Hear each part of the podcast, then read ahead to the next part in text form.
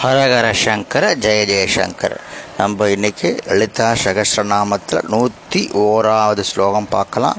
இந்த ஸ்லோகத்தில் நாலு நாமாவளிகள் இருக்கு.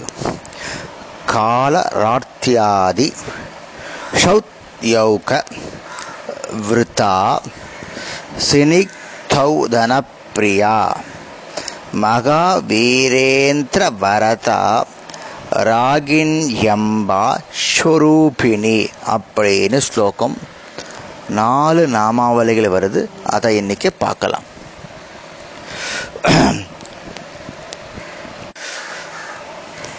காலா ராத்திரி அநாகத சக்கர யோகினி சூழ்ந்துள்ள பனிரெண்டு சக்தி தேவதைக்குள்ள ஒருவள். ஆதி முதலியவை. யுகனா குழுக்கள். சக்தியுகனா சக்திகளின் குழுக்கள். விருதானா சூழப்பட்ட. காலா காலரத்ரி முதலிய சக்திகளால் சூழப்பட்டவள். காலரத் காலராத்திரி முதலிகளால் சக்திகளின் கூட்டத்தால் சூழப்பட்டவள். காலரா காலராத்திரி என்று சக்திகள் வராக புராணத்தில் கூறுறது. அதுக்கப்புறம் ஒருவனுடைய மரண காலம் நெருங்குற சமயத்தில் அவர் யார் மரணிக்கிறாளோ அவளுக்கு கனவுகள் முதலியன முன் அறிவிப்புகளாக சொல்லப்படும். முந்தைய இரவுகளை முதல் நாள் நைட்டே தோன்றும். அந்த இரவுக்கு பேரு காலராத்திரி அதாவது திருப்பி சொல்கிறேன் ஒருவனுடைய மரண காலம் நெருங்குவதை உணர்த்தும் கனவு முதலியன முன்னறிவிப்பாக மரணத்தின் முந்தைய இரவில் தோன்றும். அந்த இரவு காலராத்திரின்னு பேரு. துர்க்கையினுடைய ஒன்பது பெயர்களில் காலராத்திரின்றது ஏழாவது பெயராக இருக்கு.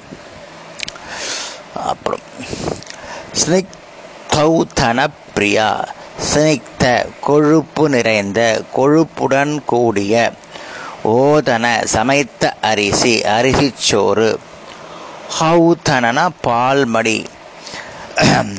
அதாவது நெய்யுடன் கூடிய அன்னத்தை விரும்பி ஏற்பவள்.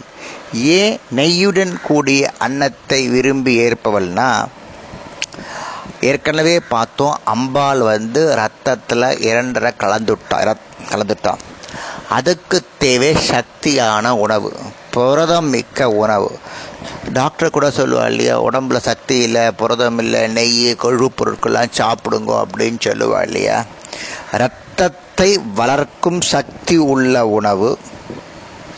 இது இரத்தத்தை மட்டுமில்ல தசைக்களையும் பலப்படுத்தும் அதனால் அம்பாள் இந்த உணவில் அதிகம் நாட்டம் உள்ளவள். அதனால தான் பருப்பு நெய் கலந்த சாதத்தை கூட அம்பாளுக்கு நைவேத்தியம் பண்ணுவாள் நம்ம யூஸ்வலாக பண்ணுவோம்.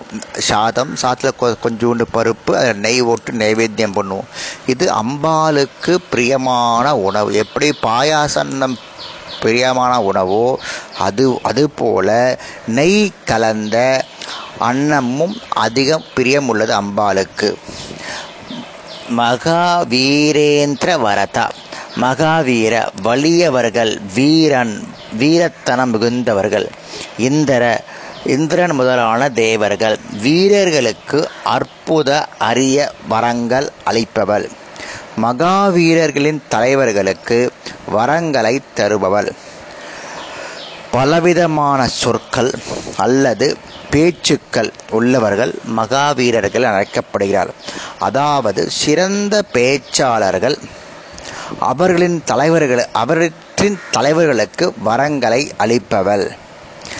பிரம்ம ரசத்தை எப்பொழுதும் பருகுபவர்கள் மகாவீரர்கள். அந்த பிரம்ம ரசத்தை அளிப்பவள் வந்து இந்த லலிதாம்பிகை அப்படின்னு சொல்றது.